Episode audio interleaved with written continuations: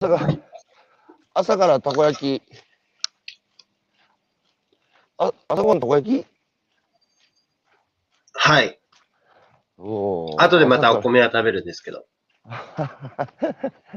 前前菜がたこ焼きで、えーその後ちゃんとご飯食べるんですね。はい。えーおはようございます。えー今日は2021年の7月6日あ火曜日ですね。はい、えー今朝のゲストは、えーファミリーイン、えー代表の、えー杉本智也さんをお招きしてお話を伺っていきたいと思います。智也さん、よろしくお願いします。お願いします。今ね、これ見える？見えますか？はい。あ、はいはいはい。はい。えー今朝は秋田県の、えー、伊香保市、えーのこの浦津漁村に、えー来ておりますが、えー昨日は風が強くて海が荒れてしまって、本当は漁師さんが今ね、ちょうどここ、底引き底引き網、これ底引き網漁船なんですよ。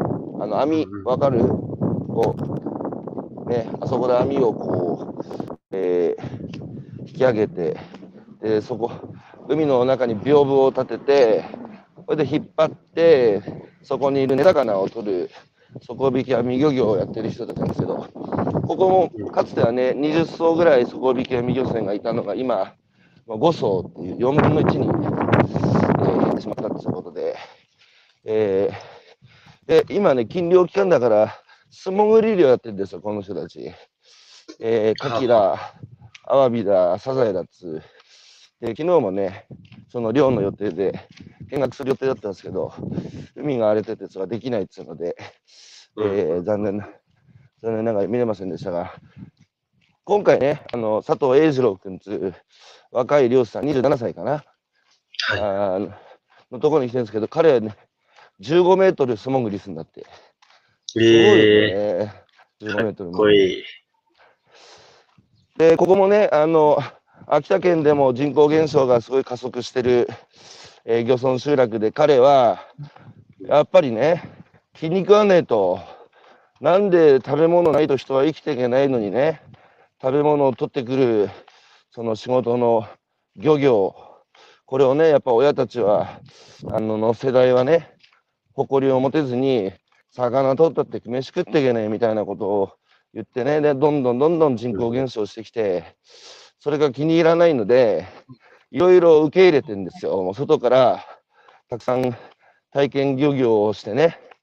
で、この1年間ぐらいで彼2人新規の漁師をね、作って、もうとにかく外から若い人を呼び込みたいって言って、大学生もたくさんね、船に乗せてね、漁業の面白さっていうのを伝えるっていう、まさにこう、ね、智也君がおやりになっていることにも通ずる、えーようなことやってるんですが、改めて冒頭ですね、杉本、えー、智也君が何者なのか、まずは簡単に杉本君の口から自己紹介していただいてもよろしいですか？はい。はい。えっと、そうですね。98年生まれで、まあ、今23の、まあ、杉本と言います。えっと、まあ、育ちはですね、えっと、まあ、親の転勤の都合で、まあ、4つ小学校に転勤して、まあ、田舎都市で、まあ、暮らしていて、まあ、小学校6年生から10年間は、まあ、東京で暮らしていました。で、えっと、まあ、学生時代は、まあ、いろんなことに活動したんですが、あの、まあ、最終的に今ですね、あの、まあ、人生をかけて注力したいっていうふうに、というものに出会えて、今行っていることが、まあ、1ヶ月から始める田舎ホームステイ、まあ、ファミリーってサービスを、あの、長期滞在型の、えーホームステイのプラットフォームサービスをやっています。で、えっと、なんかそこに至るまでの経緯みたいな。あ、そこは、そこは大丈夫です。そこは、えーこれから掘っていくから大丈夫なんだけど、はい。はい。あのーファミリー、ファミリーイン、えーはい。家族っていうことですけど、杉本君にとって家族っていうのは、あの、何ですか？いきなり、いきなりですけど。母。そうですね。えっと、うん。なんかひ、まあ一番大きな要素は、うん。まあ何かが、あ何があっても助けてくれる存在うん。ですね。なんか、うん。なんか社会に対して悪い振る舞いをしたとしても、自分だけはずっと味方でいてくれるみたいな。なんかそういうふうに気にかけられる存在だと思っています。うん。あの、例の神戸の連続児童殺傷事件で、あの榊原生徒っていうのがいたけど、少年 A っていう本を彼は書いて、あの、あれだけの事件を起こしても母親はね、母親であり続けて、息子の未来を案じてる、ああいう感じですかね。うんあの僕は今、いろんな社会課題あるけど、えー21世紀、これからね、最大のイノベーションが、えー起こるのは、僕はあ実は家族だと思ってて、で近代のこうか家族観がだいぶ揺らいでね、でうん。今、こう、誘拐してる、横浜は、えー単身世帯が4割超えるって、日本の近世始まって以来の事態を迎えているし、その家族の在り方っていうのが、まあ、政府もね、家族でこれまでは何でも解決してくれっていうあの家族モデルだったんだけど、家族だけでもはや解決できる時代でもないので、最もイノベーションが起こる起こらないといけないのに、全く父としてイノベーションが起きてない分野がこの家族だと思ってるんですけど、智也さんもそういう認識持ってますか？あそうですね。全く同じ認識で、家族ってもう本当にイノベーション起こらなければまずいというふうに思っているんで、ここはすごい日本としても急務だなというふうには思っています。ちょっと風強くてごめんなさいね。特はに、なぜその今の今これまでのような家族の形じゃダメなダメだなっていう限界を感じてるんですか？うん。限界を感じている理由は、えっと、まあ、け、なんだろう。まあ、そう、あの、先ほど、あの、高橋さんが今、あの、おっしゃってたように、なんかさ、家族の問題を家族で、家族だけで解決するっていうことが、そもそも限界だなって思っていて、まあ、それを感じた理由は、うん、まあ、自分の身近な、身近にいた大人とかを見てても、すごい、なんだろうな、楽しくなさそうなところもありましたし、まあよく言われるのが、よく僕も思っていたのが、まあ街中歩いても、すごい、なんか、楽しくなさそうな人が多くって、まあそこの背景には老老介護だったりとか、まあ孤独とか一人で子供を育てなければならないとか、いろんな背景があるっていうのを、実際に話聞いて知ったりとか、まあニュースではそういうことも多く流れてるんで、で、これ、この家族の形が現状維持だったら、どうなってしまうんだろうっていうのはずっとか思っていました。これまでのその家族はある意味で資本主義の矛盾回収装置として機能してきた側面あって、お父さんが外働いて疲れて帰ってきて、お母さんが、えー、美味しいご飯食べさせて、疲れ切ったお父さんを、えー充電して、えー翌朝元気にしてまた会社に送り出すっていう、えーまさに資本主義の資本主義の矛盾回収装置として機能してきたのがもう家族だけでは社会の、ね、構造や取り巻く環境も大きく変わってきて家族だけで家族の問題を解決するっていうことのいろんな限界を杉本君自身自分自身の家族もそうだし周りの、えーその正気を失ってる大人たちの根本要因を探ってもどうやら家族に原因がありそうだぞとそういう感じですかね。そうですね。うんおっしゃる通り。あの、子供って親を選べないじゃないですか。はい。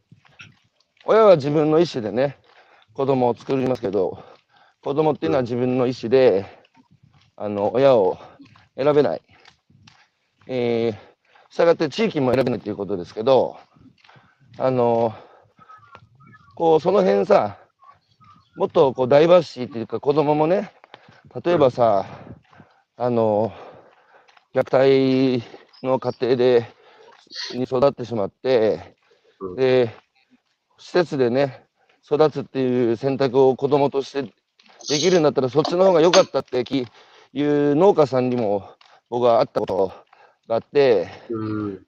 それについてはどう思いますか？子供が家族を選選ぶ選選択権みたいなものが、あの、あるっていうのは、どう思う、いや、正直僕もそれ考えていて、うん。正直それはありな社会の方がうん。より生きやすいし、うんいいんじゃ、いいというふうに思ってますね。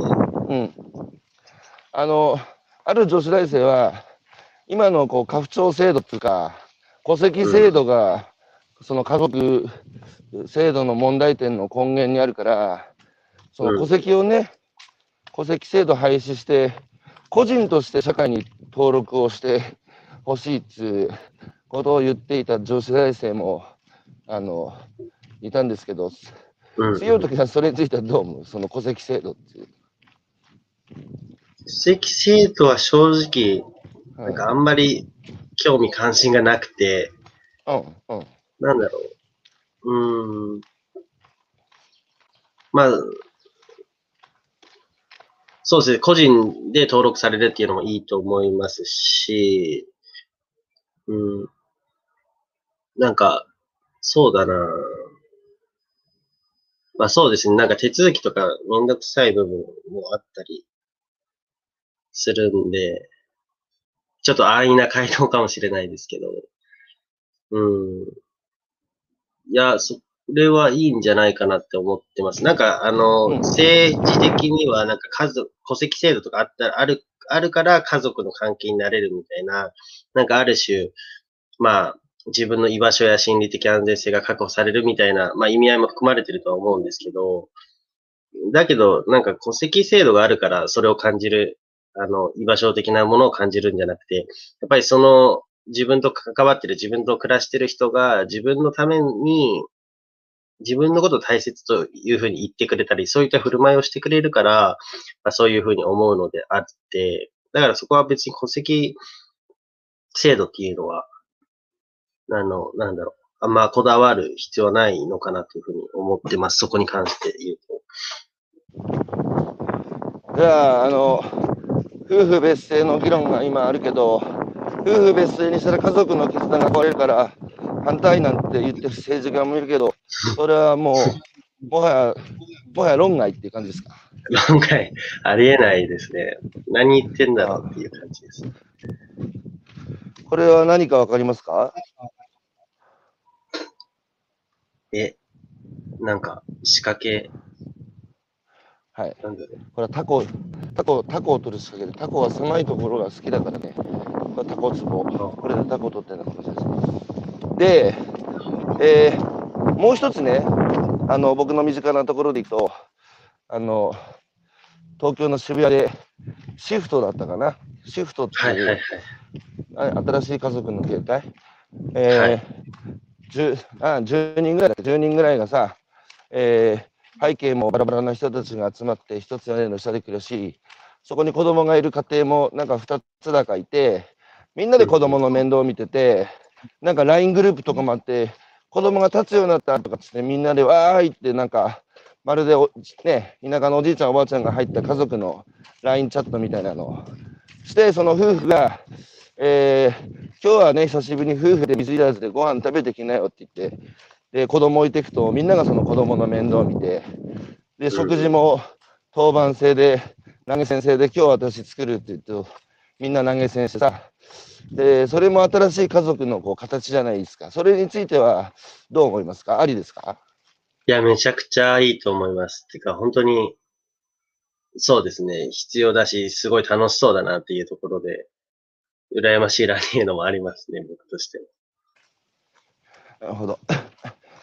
杉本君自身は、その、子供の頃は、あれ一人っ子ですか？いや、一個上の兄がいます。あ、お兄さんいらっしゃるんですね。はい。で、4, 4地域を転々と転勤で、お父さんの転勤ですかね、えー都合で回られて、これで、すいませんね。大丈夫です。で、大学入ってさ、その、まあ、きその、1社目は教育事業ですよね。はい、そうです。うん。で、起業されて、だけど、あの、まあ、一緒にやってる人とのこう方向性だとか、えー、足並みが合わず、本当に俺やりたいことこれなんだっけっていうふうに、瞬順をした結果、はい。まあ、2社目の今のファミリーインに至るわけですけど、はいそ。の、やっぱりもう大学に行ってる意味を感じなくて、もう大学を退学して、起業しようっていう気になったんですか？そうですね。まあ正直、高校3年、に高校2年生の時に、あの、大学は行きたくなかなくて、まあ親にもそういうふうに、あの、意思表示はしたんですけど、まあそれは行けっていうところで推薦で、まあ行って、で、行ってみたら案の定、なんだろう。なんか本当に偏差値だけで選んでしまったんで、本当につまらなさすぎたし、なんだろうな。まあ、つまらなさすぎて、意味を見出せず、で、もっと外部で活動した方が、なんか、より自分のしたいことや情報の濃度みたいなのもあるって思って、ああ、もうこれはやめるべきだな、やめたいなっていうふうに、大学1年生終わった後ぐらいにすごい強く思って、大学をもうやめたいなっていうのは何年も続いてましたね。えそもそも大学の前に高校の時点でこう違うなっていう高校行っても面白くねえししょうがねえなっていうのを感じてたの？そうです。なんか僕、高校2年生の時はまあ、なんか歌手になりたかったっていうのとかあって、っていうのと、まあそれもあったし、が大学って何するんだろう、何学ぶんだろうっていう、うん。なんか目的が何もないかったんで、なんかこのまま行ってても、なんかいい時間過ごせるのかなみたいなところはうん。思ってました。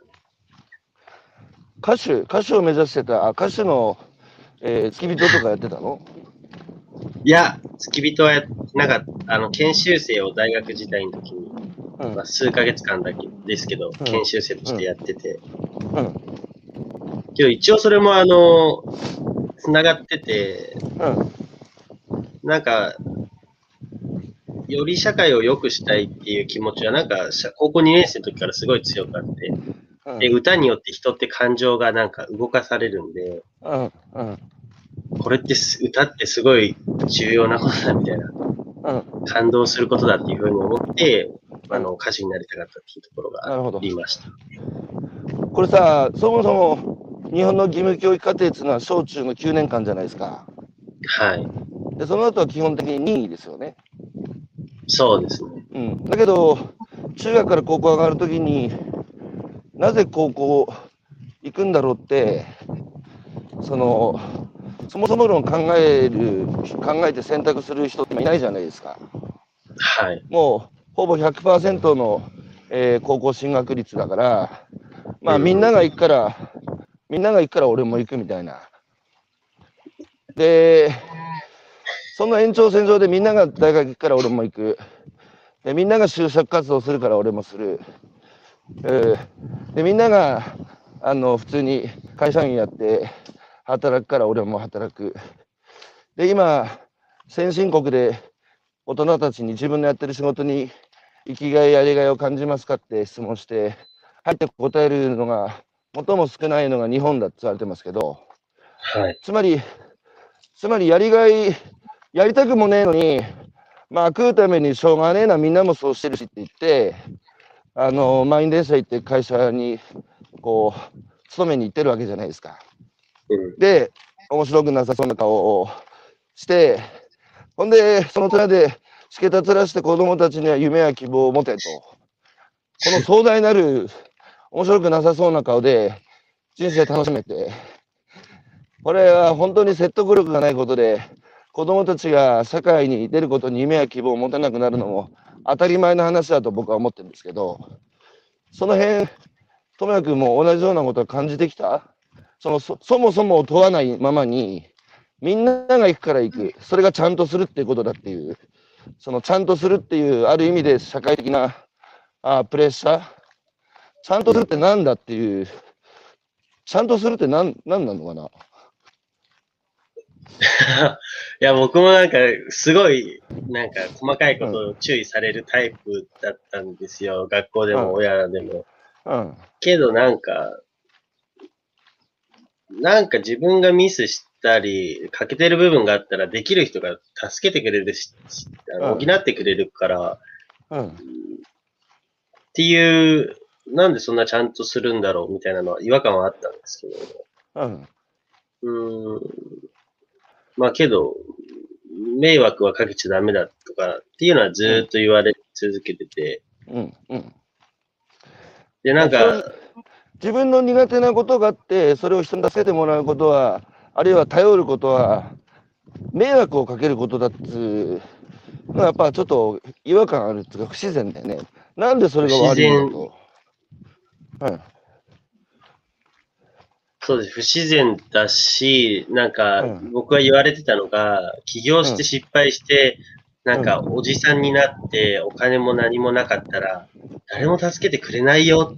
そんなんでいいのっていうふうにすごい言われてて、うん。で、僕そこすごい疑問ががあったのが、うん。なんで困ってる人がいるのに助けようとしないんだろうっていう、うん。なんでそういう発想じゃないんだろうっていうのはすごい疑問で、うん。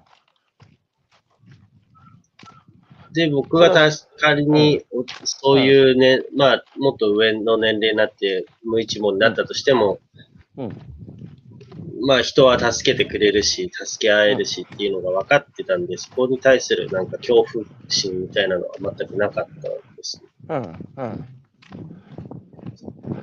そうなるとさ、今コロナでさ、あの、社会的に弱い立場にある人が、そこの抜けた社会から、はい。あ転がり落ちて、あの、まあ、その、母子家庭もそうだしね、えーその、さらに厳しい立場に追い込まれてるなんつう話もあるじゃないですか。はい。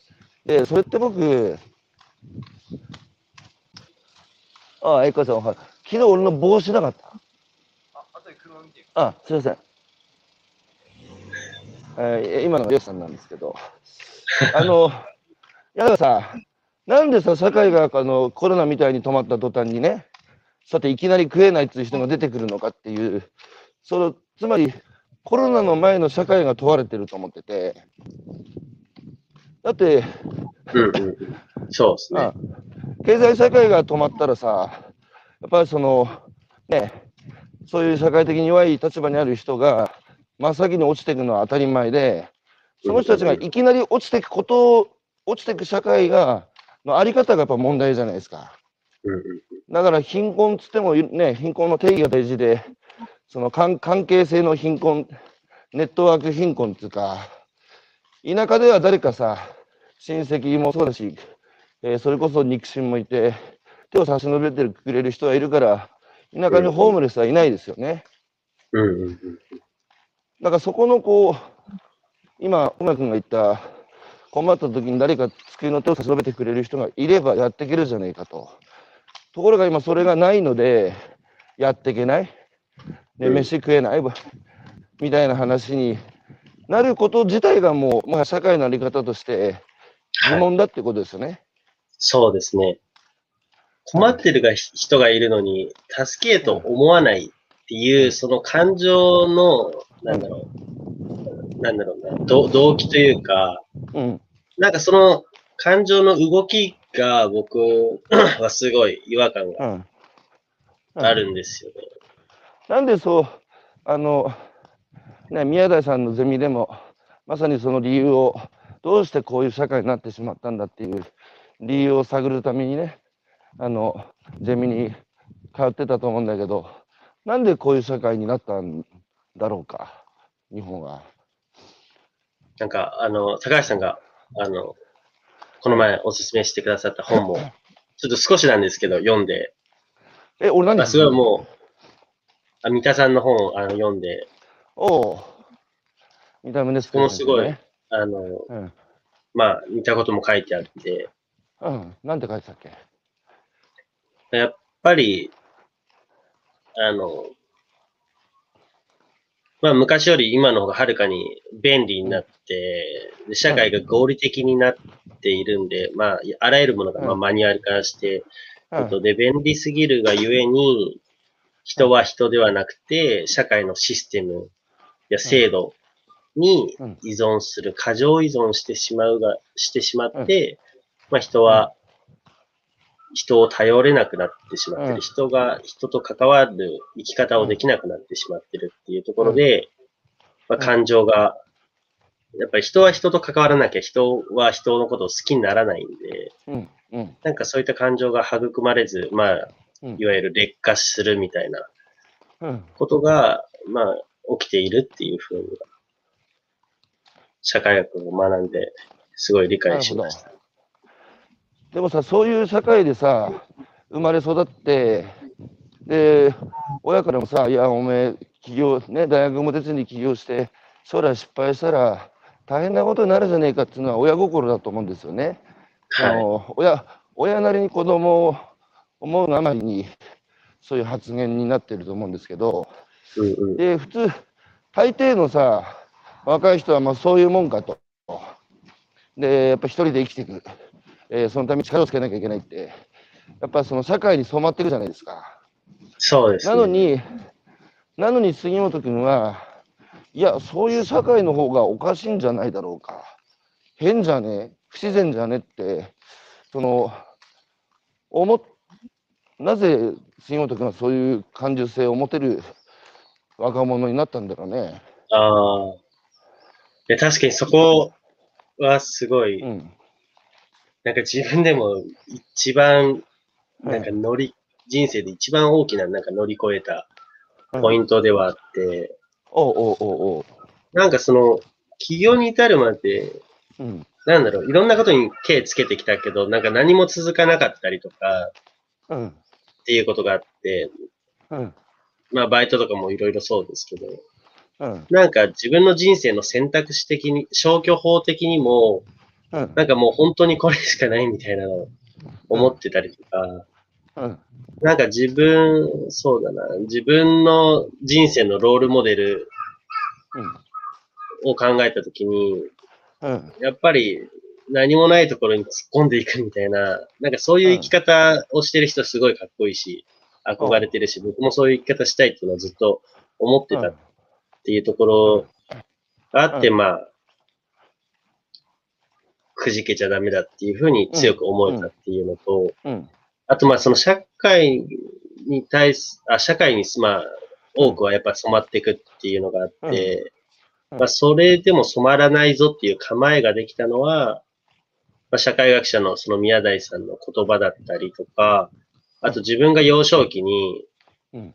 なんかバスとか飛行機とかで知らない人の膝の上にすごい、まあなんか乗るタイプだったんですよ、幼少期は。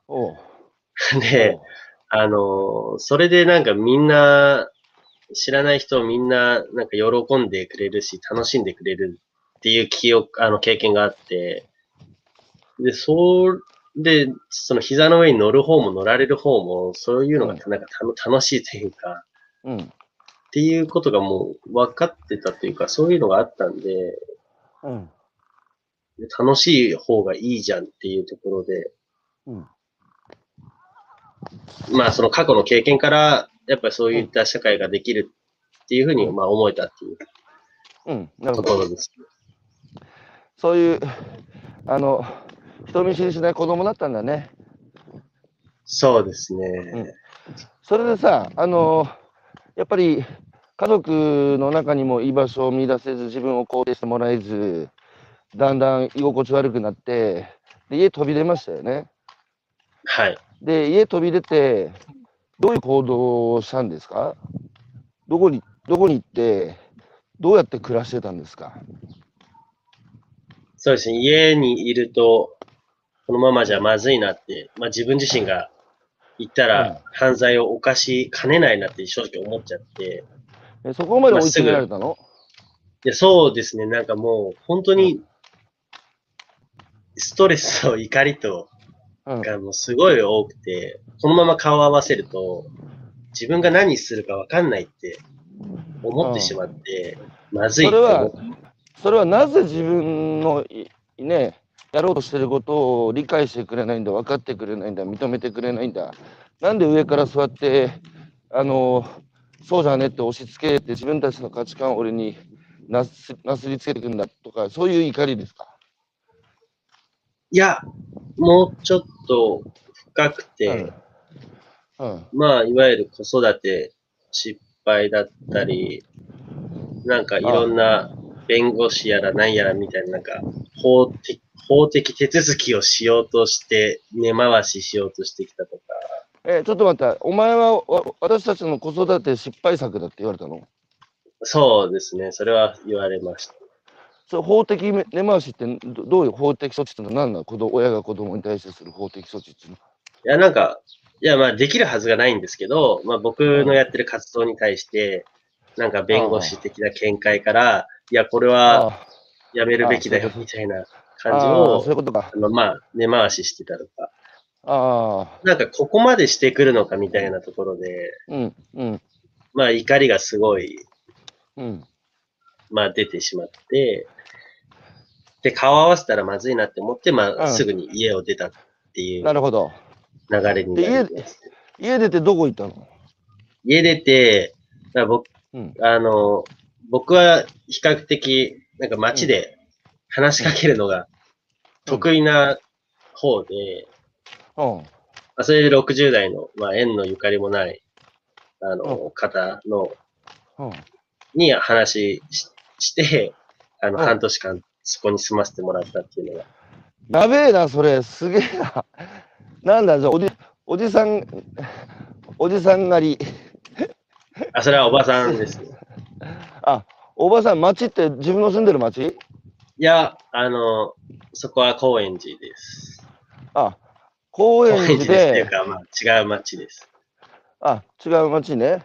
はい。で、そこで、おばさんに、見知らおばさんに声かけて、実はこういう状況なんだけどっていう話したら、じゃあ、わ私のうち来いよって言われて、そこに半年転がり込んで暮らしてた。そうですね。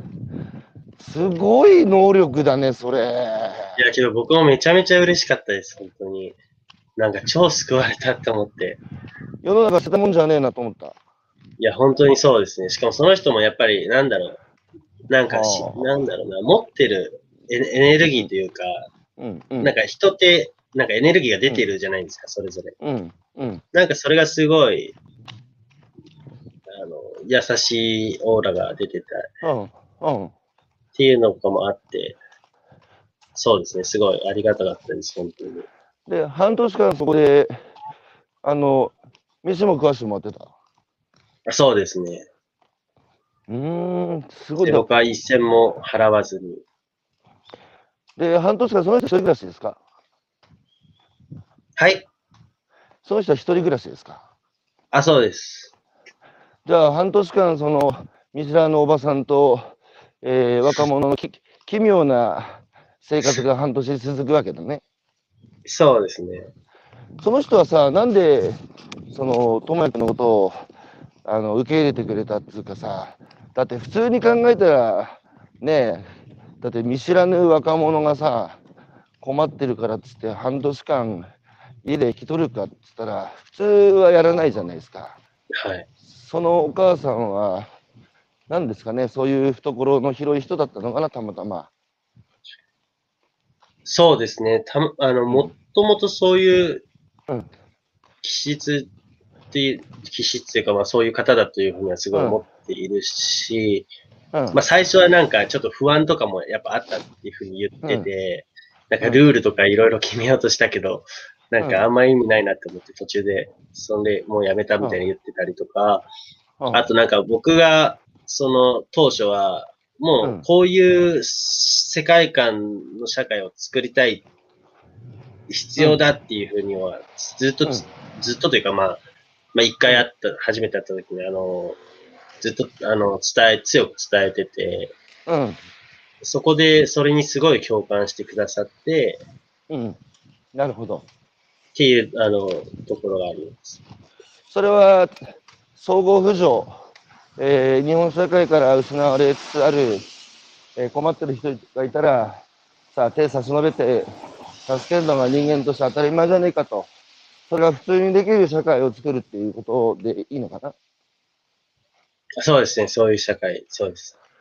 その人って独身だったの？それとも、あの、結婚してたけど、生き別れたのか、それとも離婚されたのか、背景は聞きました？あ、全部聞いてます。孫とかもあ、言うんだ。数人いて、結婚はされてたんですけど、うん。離婚、離婚か死別か、なるほど。ちょっとどっちか忘れちゃいました。今でもその女性とはつながり持ってるんですか？あ、はい、SNS であつながって。そうですか。えーコメントが入っております。白石さん、えー助けてを言うことが恥と思い込んでいる大人が多いような気がします。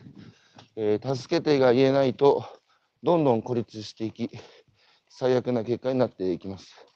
大人が助けてを言うことができる社会にしないと、まあ子供たちもそうなるよねっていう、えー話なのかな。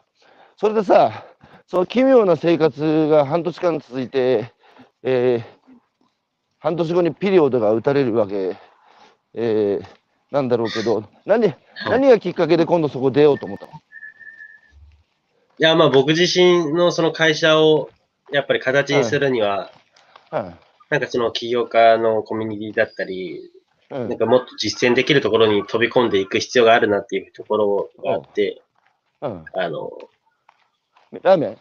ラーメン。あすいません、続けてください。はい。で、まあ半年間滞在させてもらって、で、自分自身が、まあ一応生活ができる、まあ基盤というか、まあそういうのができたんで、ありがとうございますっていうところで、あの、まあ次のステップに進んでいきたいというところで、飛び、あの、出たという感じです。なるほど。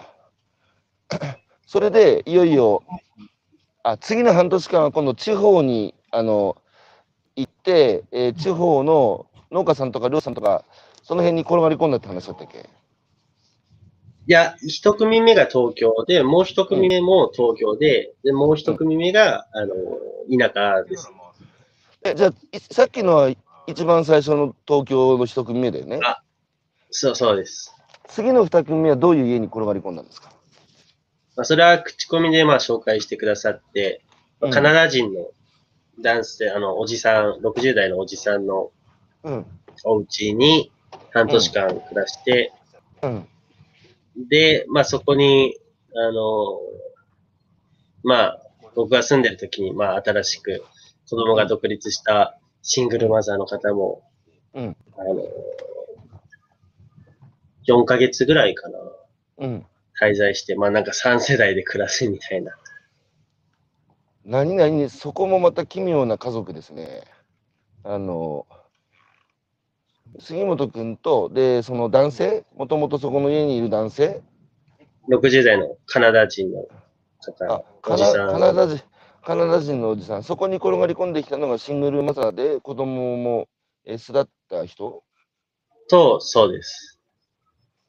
そこでなんどれぐらい暮らしたんですか？何ヶ月ぐらい暮らした僕は半年間です。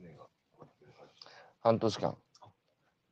で、その後いよいよ地方に行くわけですけど、地方ではどういうそのえきっかけでその転がり込むホームステイ先見つけたんですか、なこれもあの、まあ、口コミで紹介してくださって、うんあの、まあ、群馬県前橋市赤城山っていう結構、まあ、山、里と言われるようなエリアに、まあ、3ヶ月間滞在していましたね。で、そこは、まあ、に28歳ぐらいの2組の、まあ、男の、なんかお兄さんみたいな人が2人住んでて、うん僕と僕の友達で3ヶ月間、まあ、滞在しに行ったといううんうん。感じです。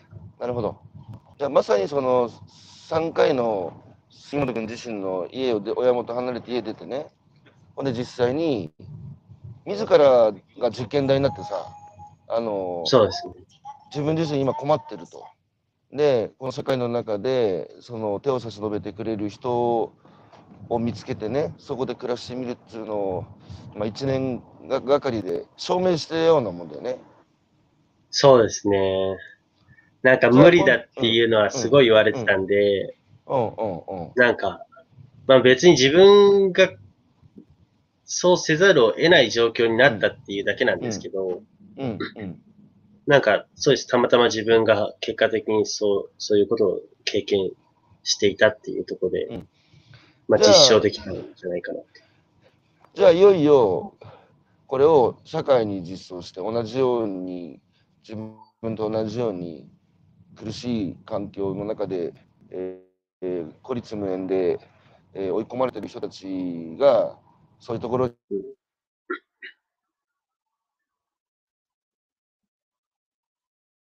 に駆け込み出る場所く生きてけ広げていこうっていうのがこう杉本君が立ち上げたファミリーインということでいいんですか？ねあ、そうですね。なるほど。はい。これさ、長期滞在、あの短期のホームステイっていうのはいろいろあるじゃないですか。はい。で、杉本君がやっぱ長長期滞在にこだわってる理由っていうのを教えてもらっていいですか？あ、そうです。そこはすごいあって。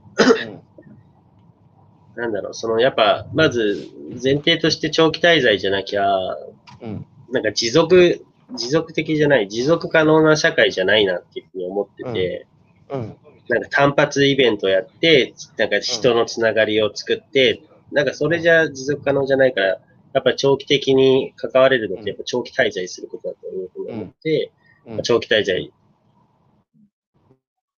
うん。っていう、まあ、こだわりがあるっていうのが一つと、あともう一つが、あの、まあ、さっき言ってたように、うん人が人と関わらない生き方したら、その感情が育まれなくなってしまうっていうふうにまあお伝えして、うん。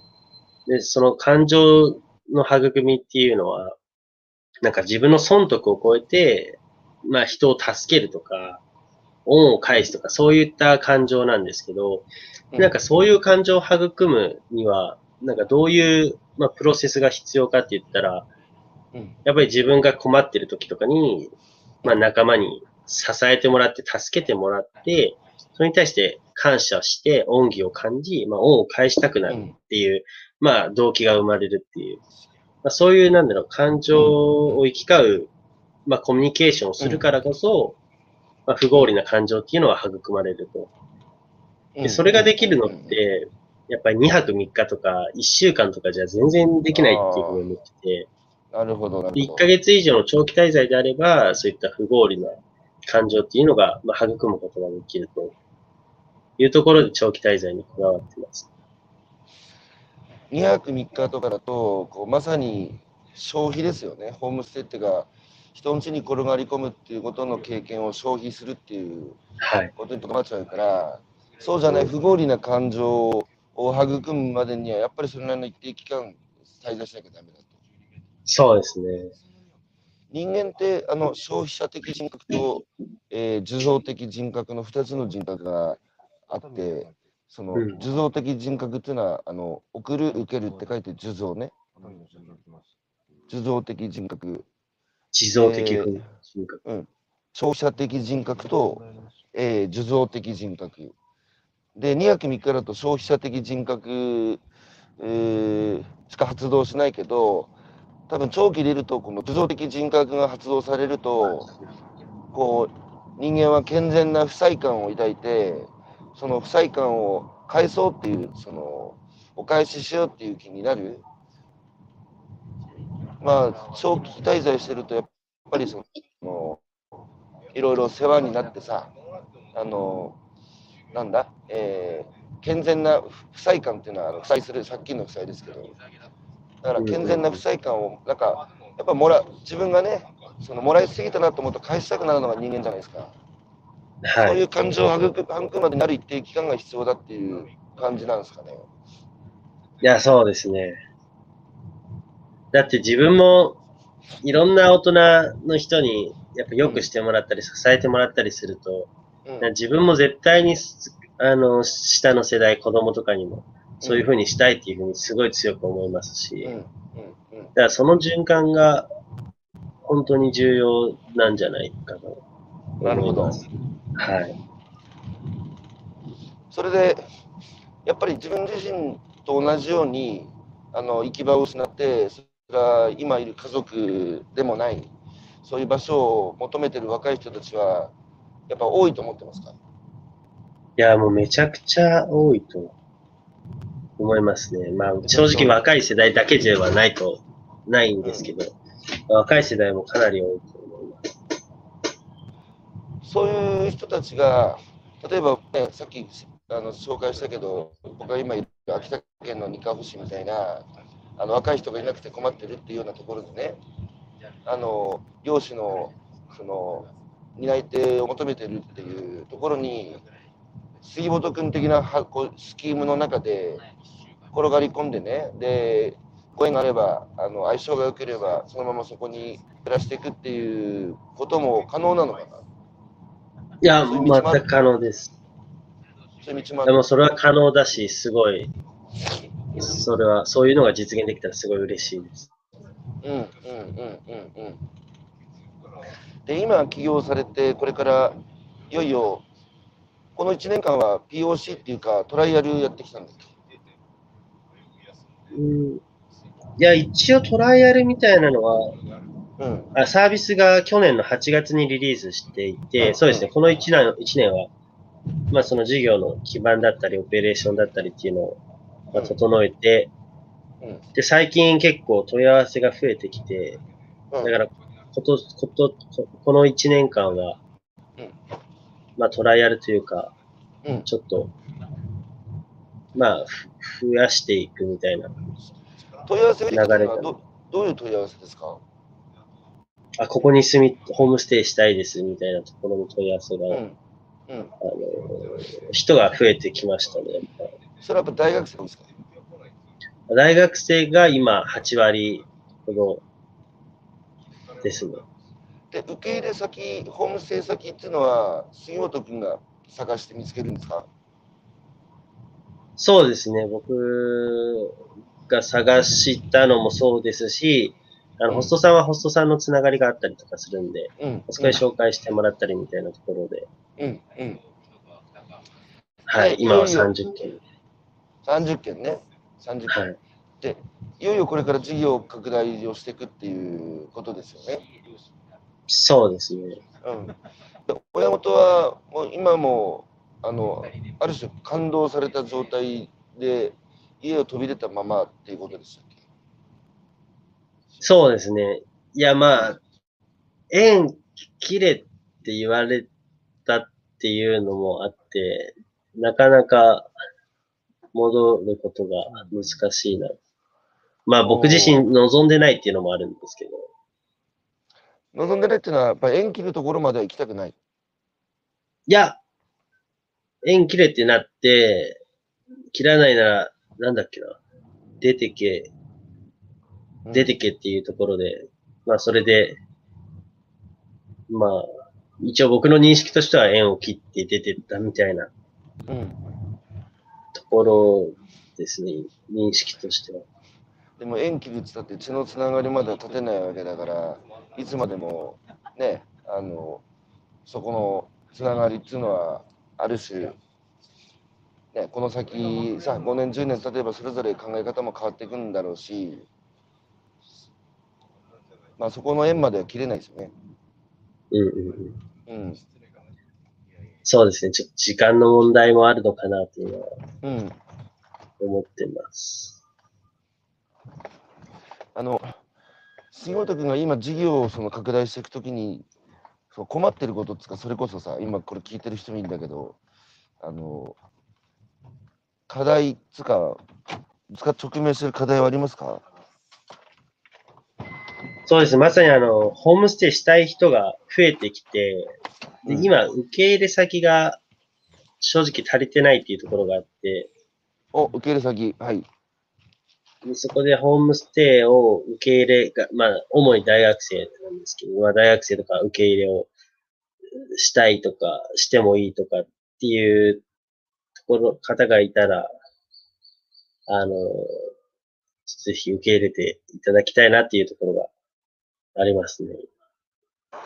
受け入れ、ホームステイ先ね、あの、受け入れ先、そういう、ともやくんみたいな困ってる、あの、家にも居場所なくて、えー、どっか、あの、心を、おあの、落ち着いて過ごせる、生きていける場所を求めてる人を受け入れてもいいよっていう人たちを探してる。あ、そうです。うん。条件はあるんですか？条件は、田舎と地方のエリアにあるっていうのと、うん。あと、まあ、その、地域交流のあるお家ですね。あの、ご家族。お、お、そこ理由を知りたい。なぜ田舎限定で、しかも地域交流っていうのは、あの、地域から孤立して生きてるわけじゃなくて、地域の活動に積極的に参加してる家。あそうですね。お、そこの心を教えてください。なんだろう。うーん。あ、そうですね。うん。まあ、抽象的にざっくり言うと3つあるんですけど、うん、うん、まあ、それは、やっぱり、やっぱり都市より田舎や地方のし、あの、コミュニティの人の温かさっていうのはうん、全く違って、うん。やっぱり存在を、あの、まあ、肯定してくれるっていう、うん、まあ、人の温かさっていうところと、あと二つ目が、やっぱり田舎だったらその、と都会にもさ、杉本君受け入れてくれた、その、そうです。60代のおばさんだとか、おじさんみ、はいカナダ人のおじさんみたいな、都会にだってそういうさ、優しい人はいなくはないよね。そうですね。だけど地方に限定した。そうですね。う。うんんあ、まあ、そのひ、まあ、まずその、温か、人の温かさっていうのが一つと、うんで、僕最初うん東京でやってたんですけど、うん。まあ途中で田舎に切り替えてやめて、うんまあ、理由は、まあ、その一つと、もう一つ、二つ目が、うんあの、やっぱり、実践を伴う教育ができるっていうところだと思います。なんかお東京は結構余白をどんどん削ってしまってるんで、うん。うん。なんかその人が創造性を発揮して、うんなんだろうな、遊べる場所とか、うん。活動できる場所、まあ、すごい少ないと感じているので、うん。まあ、そういう理由が二つ目と、まあ、うん三つ目が、まあなんだろうな、その資本主義的に成長ではなくて、なんかそれとは違う、まあうん。幸せの物差しっていうのがあるんで、うん。その三つが、あの、備わっているのがやっぱり田舎地方、うん。なるほど。お家だなっていうふうに思って、そこに限定しています。まあ、あとは地方は人が足りないからね、逆に、そういう若い人たちの力も、あの、えー借りたいっていうところが、さっきの二カホの漁村なんてそうだけども、だから、お互いに助け合うという関係だと健全ですよね。そうですね。その相互扶助っていうのはやっぱりミッションとして掲げていて、いや助けてもらうだけじゃなくて、自分も、えー与えられるだけじゃなくて、自分も何かを与える。それで初めて人は人として立ってられるんだっつうことは、マザーハウ、マザー・テレサも言ってるけど、そういう、そういう余白ね。そうですね。なので、うんあの、サイトでも、あの、うんまあ、ホームステイ受け入れ先のホストさんとかは、手伝ってほしいことみたいなのも、うん。必ず記載、記入してもらってああ、なるほど。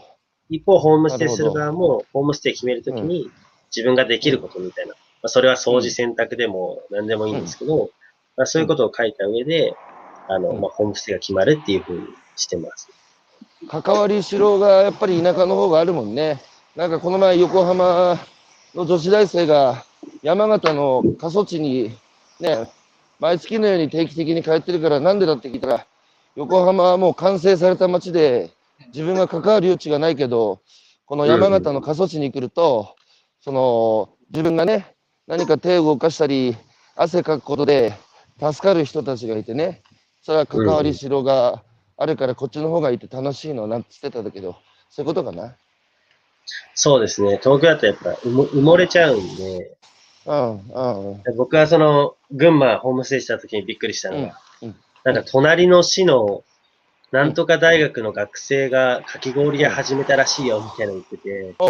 隣の市の学生がかき氷屋始めたので、なんかそんな噂が回るっていうところにびっくりした。おうおう東京でそんなに絶対話題にもならないのに。ないね、ないね。だからやっぱ埋もれなさっていうか、ここもすごい魅力的だなと思います。なるほど。えーまたコメントいただいてます。えー土屋、えー土屋さんから、えー去年農水省の、えー田舎コムで、えー静岡市の案件に提案いただきありがとうございます。まだうまく地元の調査ができていませんが、うまくマッチングしたいので、今後ともよろしくお願いしますっていう声が届いてますね。はい。えーもう一人、吉成さん、えー吉成、え代さん、ファミリーン行ってみたいなっていう、えーあ、ね、なかなか評評判いいじゃないですか。ぜひ。えー西口さん、余白ある時間、空間が関係性を育みますね。おっしゃるとりですね。僕は、あの、この、彼が、あの、杉本君がやってる授業は本当に、えー素晴らしい、これからの日本社会に、もう必要不可欠な授業だと僕は、あの、思ってるので、僕らもね、ポケマルも、ポケマルも相互扶助の社会っていうのは、ことこがつながりっていうのを歌ってますけれども、いろいろ重なり合ってくるところがあると思うので、ね、ぜひおじさんも、あの、杉本君のそのビジョンにね、あの、作っていくのに、混ぜてくださいよ。ありがとうございます。ねあめちゃめちゃ嬉しいです。家族のイノベーションを起こしましょはい。う。ねぜ。ひ。うん。ということで、すいません。えー、ちょっと早いんですけども、あの、ちょっと、あの、えー今、ホームステイ先の人たちと今、朝の、朝ごはん食べようって言って、ラーメン屋連れてこられて、今、早く来いってやってるので、はい。ということで、今朝は、えー、ね、家族にイノベーションを起こして、人と人が助け合う。まあ、人っていう感じはね、まさにそういう感じですけど、えーそういう社会を作るんだっていう風な意思を持ってね、えー生きていらおられる、えー杉本智也さん、ね、まだ若干23歳。ね、僕の半分だ。いや、楽しみだな。はい。えー杉本さん、お招きしてお話を伺ってきました。えー、智也君、ありがとうございました。じゃあ、これから、はい。ありがとうございます。ね、ぜひ一緒に頑張っていきましょはい。う。はい。ではでは、じゃあはい、失礼します。こちらこそよろしくです。はい、ありがとうございました。